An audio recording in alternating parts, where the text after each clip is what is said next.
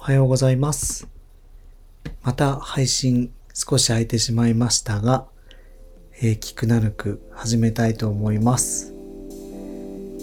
えーさっきおはようございますとか言いましたけど、今夜の12時過ぎなんですね。で、ちょっといろいろと震えておりまして、いろいろとというか、まあ原因ははっきりしてるんですけど、今うちでですね、カブトムシを合計6匹ぐらい飼ってまして、で、まあ、あの、元気に、あの、カブトムシたちも過ごしているみたいなんですけど、先々日ぐらいにですね、カブトムシのカゴが開いてることがあって、で、まあ、誰かが開けたのかなと思っててたんですけど、どうやらそれカブトムシたち自分で開けたみたいで、その日からですね、我が家であの、至るところでカブトムシが出てくるっていう、ちょっと恐怖体験が出てきまして、なんか、あとうちの次男が好きで今カブトムシ飼ってるんですけど、まあカブトムシ好きなんで、クワガタも好きなんですけど、そういうフィギュアが結構あるんですよ。ゲーセンで当てたやつとか、買ったやつとか。でそういうのが家中のいろんなとこにあるんで、まあそういうものかなと思って見てると動いてたりとか、結構怖いですよね。カブトムシの中にノコ、えーノコギリクワガタのメスかな？もう一匹一緒にいて、今日朝はですね、奥さんが一番最初に起きて、奥さんの悲鳴というか、脱走してるよっていうので、次男が叩き起こされるっていうのがありましたね。まあ早起きできたんでよかったんですけど。それと、そう。あの、いろんなとこにいるんですよ、本当に。で、今日は今、さっき、えっ、と、長男といる時に、こう、飛んでるカブトムシのメスがいたんで、捕獲して、あの、戻して、で、その後、寝室に行ったんですけど、またなんか、音がするなと思ったんで、あの、キッチンと今の方に来てですね、ちょっとしばらく過ごしてたら、あの、うちのキッチンにこう、昔ながらのこうアルミでこう、覆う、覆ってる枠があるんですよね。アルミの台というか、アルミの、なんだろうね、囲いガスコンロの周りにあるんですけど、それがカリカリカリカリ言ってる音がたまに聞こえてくるんですよね。で、まさかなと思って、うん、したらいましたね。そこの間に。まあ、割と心のスイッチオフにしてるんで、あのもう、悲鳴、怖さもなくて、もうただ、ロボットと化してですね、あの、カブトムシの目、またメスだったんですけど、今日2匹ともメスだったんですけどね、を掴んで戻しました。あと、カブトムシ飛んだ後って、びっくりするぐらいカブトムシ臭がすごいんですよね。もうなので、部屋入ってカブトムシの匂いしたっていうことは、必ずその近辺で羽ばたいてる可能性が高いですね。必ずと言っておきながら可能性が高いっていうと、ちょっと文脈的におかしいですけど、まあ飛んでますね。えーそんなこんなしてたらちょっと目が覚めてしまってなかなか寝れないっていう状況なんですけど、カブトムシの怖いなぁと思って夜飛んでるのとか、苦手な人はちょっと耐えられないと思いますけどね。まあもうちょっとしたらカブトムシたち逃がそうかなと思ってるんで、うん。それまでのお付き合いって感じですね。はい。えー最近はですね、以前あのあさみさんにゲストで出てもらった時にドラマ、これとこれ面白いですよって言われてた2作があったんですけど、どちらも NHK ですね。えーそのドラマを夫婦で見てまして、どっちも面白いんですよね。一つが空白を満たしなさいっていう漫画が原作の、えードラマで、江本佑さんが主人公なんですけど、で、もう一個が、えー、拾われた男というドラマで、えー、こちらは中野大河さんっていう方が主人公なんですけど、まあどちらも面白くてですね、一つは空白を満たしなさいは NHK オンデマンドで見て、えー、拾われた男はディズニープラスで配信もしてるので、両方見てるんですけど、そんなんしてたら、あの、坂本雄二さん脚本のですね、新しいドラマがもう一個始まって、それが初恋の悪魔っていうドラマなんで、奥さんとちょっと見てみようかって言って、これは TVer で見てます。1話しかまだ配信されてないんですけど、これがまた面白かったんですよね。さすが坂本雄二さんだなっていう感じなんですけど、そう、このドラマの主人公というか、主人公数人いるんですけど、メインのキャラクターが、の中にも江本佑さんと中野大河さんがいて、さん付けしなくていいのかな？の二人がいて、どっちもドラマ別ので出てるし、その二人がこう集まってるっていうので、なんて言うんですかね。このマルチバース感っていうか、いろんな世界線の中にいる人たちがまたここで集まってっていう、ちょっとした MCU 感、あのマーベル感もあったりしてですね、それはそれで面白いんですけど、あとこれはまあ偶然だと思いますが、どちらの方もですね、江本佑さんも中野大河さんも二世タレント、お父さんも俳優業やってみえる。ということで、なんかそんな、ね、二世タレントっていうくくりでくくっちゃいけないのかもしれないですけど、そんな発見もあったりしましたね。まあ、こんなワンシーズンっていうのかな、このシーズン中にドラマを3つも見るっていうことがなかったので、なかなか新鮮ですね。うん、面白いなって思いますし、昔ドラマを見てる時とかって、ん？って思うところが最初に出てくると、そのん？っていう、なんか疑問、疑問に思うところですね。このドラマ、なんか変だなっていう、良くない方の意味で。って思うと、それの違和感って結局最後まで残ってって、どちらかというとこう肥大してって、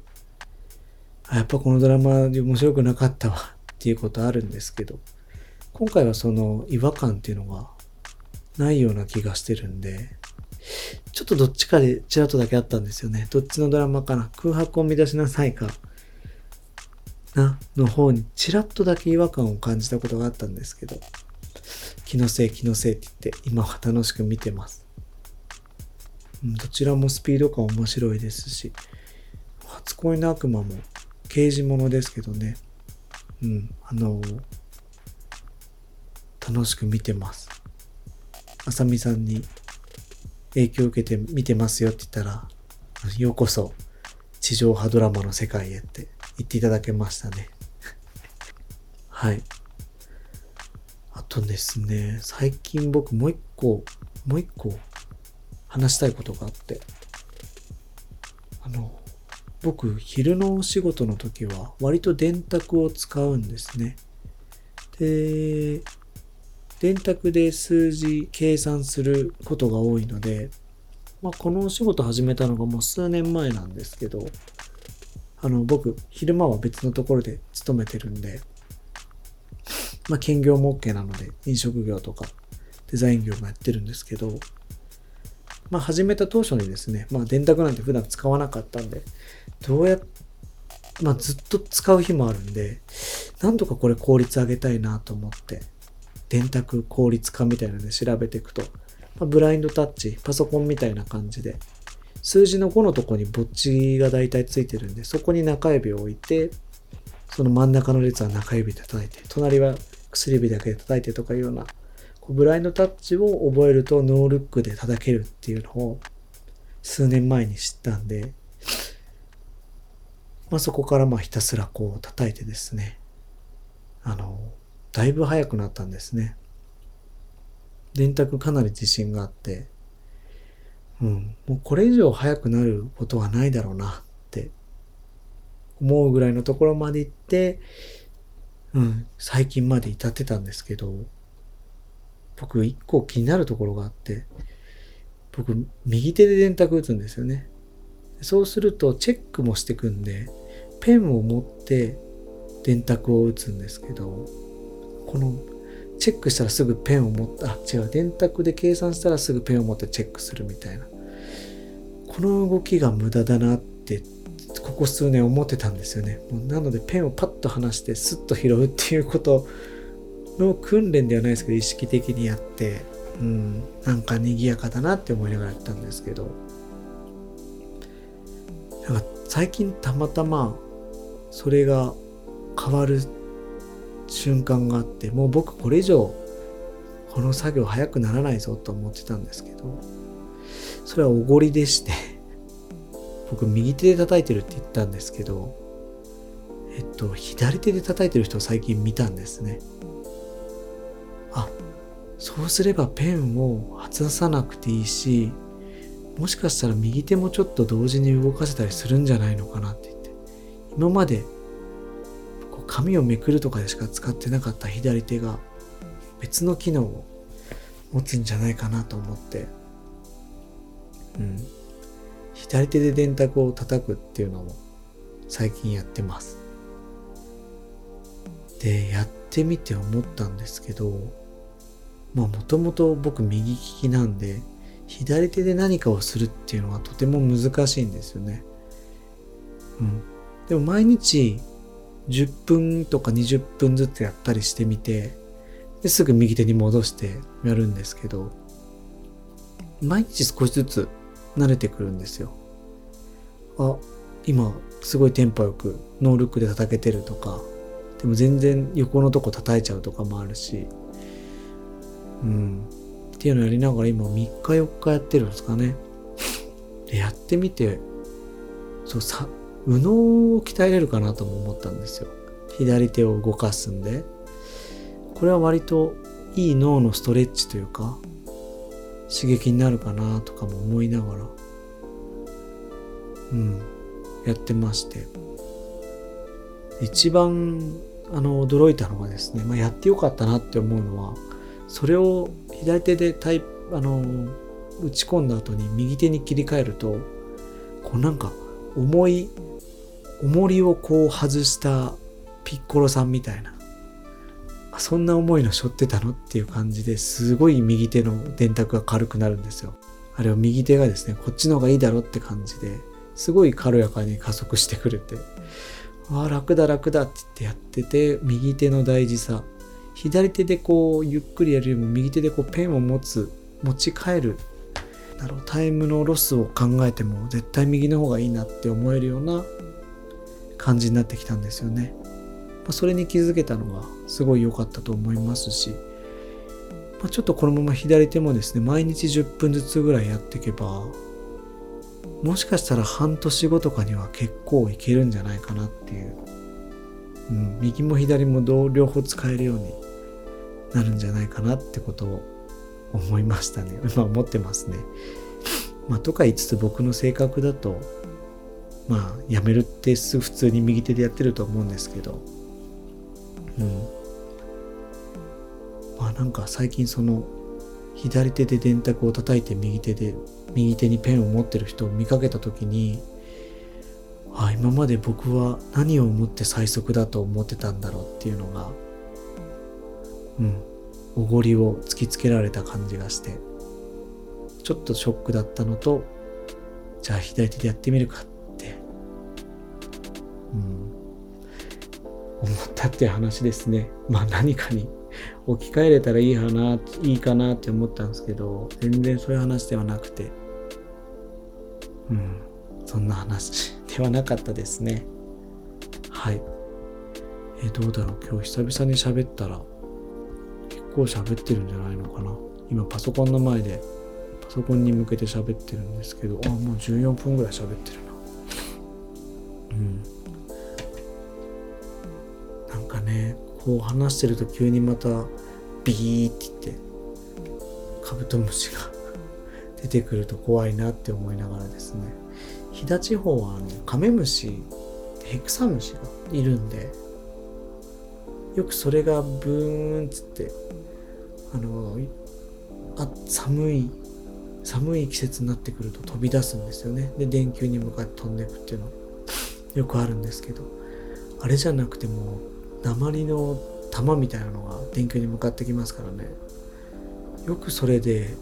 体の中身内臓揺れてないなって思いますね。相当タフな作りなのかなって思うぐらいやっぱゴンゴンってぶつかってくるんで。まあそれに震えてる。男の話ですね。はい。えー、っと明日は明日というかこれを配信した日にはワッコがワッコのユうスケが来てくれてると思いますナヌクに。まあカレー一本のお店にするということで、えー、ゲロシのワッコさんがドーナツと、えー、スコーンとかクッキー持って来てくれるんですけど、まあ、これが食べられるチャンス割と後半の方じゃないかなと思うので、またぜひぜひ、えー、食べに来ていただければと思います。はい。えー、今日はこの辺ですね。聞いてくださってありがとうございました。終わりです。